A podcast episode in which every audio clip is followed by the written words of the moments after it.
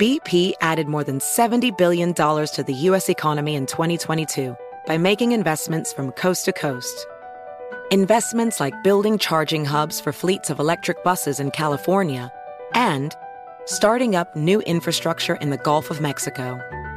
It's and, not or. See what doing both means for energy nationwide at bp.com slash investing in America.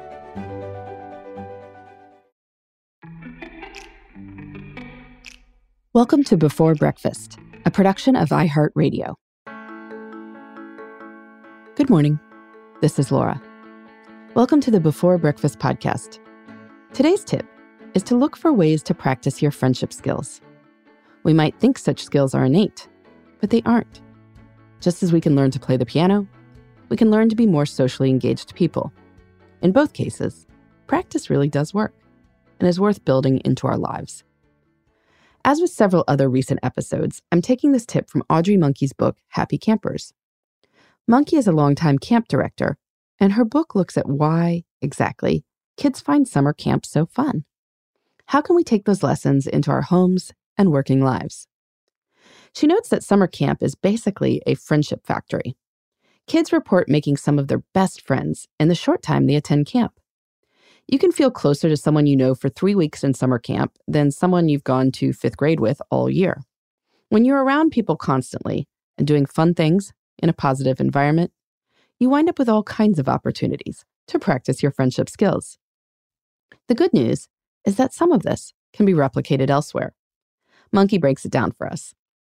Part of being a good friend is showing interest in another person's life. And part of this is about asking good questions so the person can share a bit of themselves with you. So, before any social situation, brainstorm questions you might like to ask the people you'll be around. Think about what your friends have going on in their lives. Did someone mention a new project last time you talked? A big event in the family? Can you connect a shared memory to something that the person is dealing with now? Maybe some people are naturally brilliant conversationalists, but a lot of us aren't. Brilliance comes through preparation. It also comes from asking good follow up questions. You can completely kill a conversation by saying, Oh, that happened to me once too, and trying to top the story, even though that sort of seems to show common ground. Instead, try saying, Tell me more, or asking about details of the other person's story. Eventually, the conversation will turn to you. Or not. But if so, who cares? We all know our own stories and they get boring after a while. Friendships are also built around shared time together, and that requires getting together, which is certainly tougher when you're an adult. Monke writes about teaching children to make what are called friendship bids. These are low key invitations. Do you want to play basketball during recess? Can I sit here while we're all on the rug listening to the teacher? As adults, we can look for ways to make friendship bids too. Given how busy everyone is, these are often best done through shared activities that the other person might need to do anyway. So brainstorm ideas and then challenge yourself to make at least a bit or two a week. If I'm trying to deepen a friendship, I might invite the other person to go for a run or a walk with me. If we have kids around the same age, a playdate might be more doable than an adults only event. At a conference, you could invite a person to go to coffee or lunch with a small group. The key thing is to think about how to incorporate people into situations, and also to recognize that if the person says no, it's not a big deal. Indeed, that is probably the biggest friendship skill to practice staying positive and recognizing that there are lots of opportunities and lots of people is the best way to seem like the kind of person others might actually want to be around. Do you practice friendship skills? Have you gotten better at these skills over time? I'd love to hear about it. You can email me at beforebreakfastpodcast at iheartmedia.com. In the meantime, this is Laura. Thanks for listening, and here's to making the most of our time.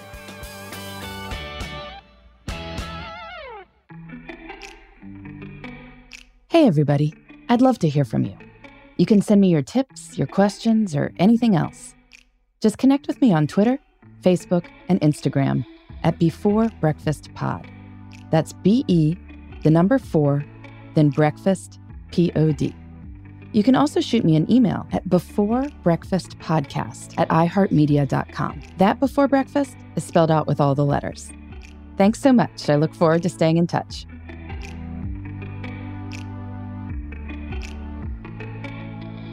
Before Breakfast is a production of iHeartRadio. For more podcasts from iHeartRadio, visit the iHeartRadio app, Apple Podcasts, or wherever you listen to your favorite shows.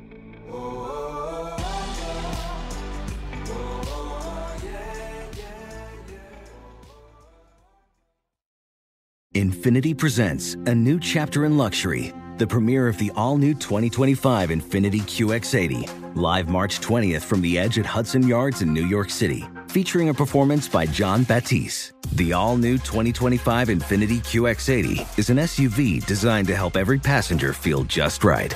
Be the first to see it March 20th at 7 p.m. Eastern, only on iHeartRadio's YouTube channel. Save the date at new-QX80.com. Don't miss it. 2025 QX80 coming this summer. This podcast is brought to you by Natrol. Rise and shine, feeling more like rise and wine. Get your sleep together with Natrol melatonin gummies and conquer your mornings so you can conquer your goals. Natrol melatonin helps reset your sleep cycle. They are made with clean ingredients and help you fall asleep faster, stay asleep longer, and wake up rested and ready to conquer the day. Shop now at natrol.com. This product helps with occasional sleeplessness. These statements have not been evaluated by the FDA. This product is not intended to diagnose, treat, cure, or prevent disease.